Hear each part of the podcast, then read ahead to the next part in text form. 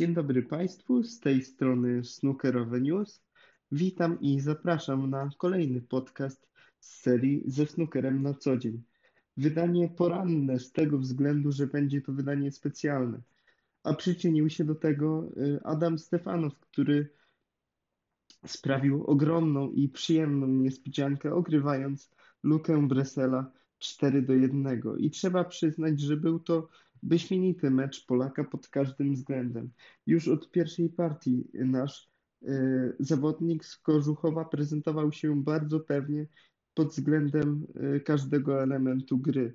Wbił breaka stupunktowego w wysokości stu trzech punktów i ani myślał zwalniać tempa.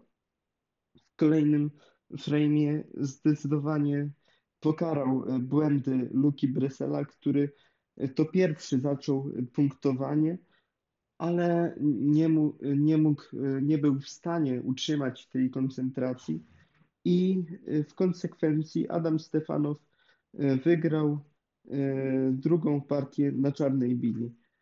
Zdecydowanie bardziej jednostronna była partia trzecia, w której to Adam Stefanow popisał się genialnym prowadzeniem białej bili i zbudował sześćdziesiąt dziewięć punktowego breaka.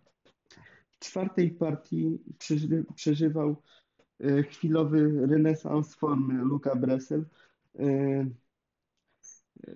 czasem tracił pozycję do bili, co było zauważalne, ale w końcowym rozrachunku udało mu się zapisać e, tą partię na swoje konto.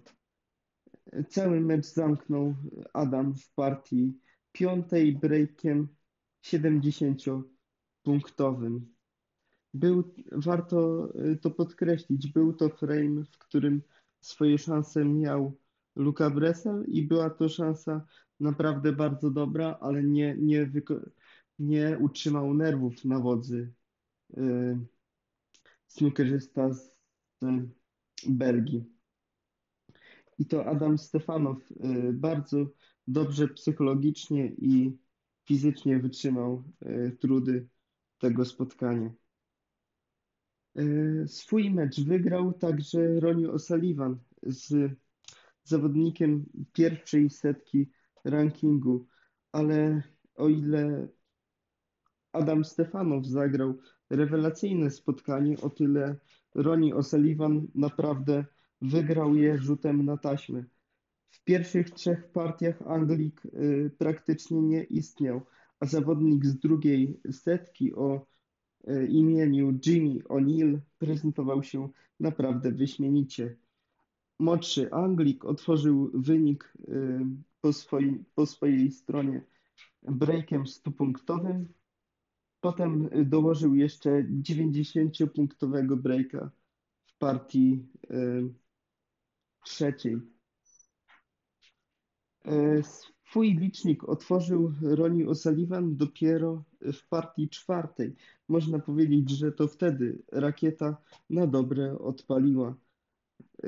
Ronnie O'Sullivan był wtedy breaka w wysokości stu dwóch punktów i od tego zaczął się tak na dobre powrót Ronniego O'Sullivana.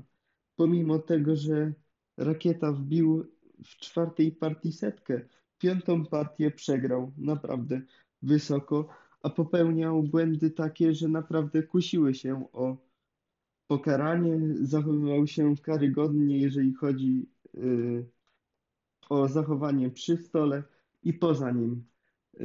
Y, kierował obraźliwe stwierdzenia do, do sędziego, też w mowie niewerbalnej, gestami. Tam chodzi mi o rzucenie tego krzyżaka i naprawdę nie wiem, co się działo z Ronnim O'Sullivanem. Tłumaczył to po meczu bólem pleców, ale na pewno jego zachowanie żaden ból nie usprawiedliwia. Co nie zmienia faktów, że wygrał to spotkanie doświadczony Anglik i multi-champion w decydującej partii. Na tą chwilę w tym wydaniu podcasta snookerowego to już wszystko. Za uwagę dziękuję Państwu. Snookerowe News.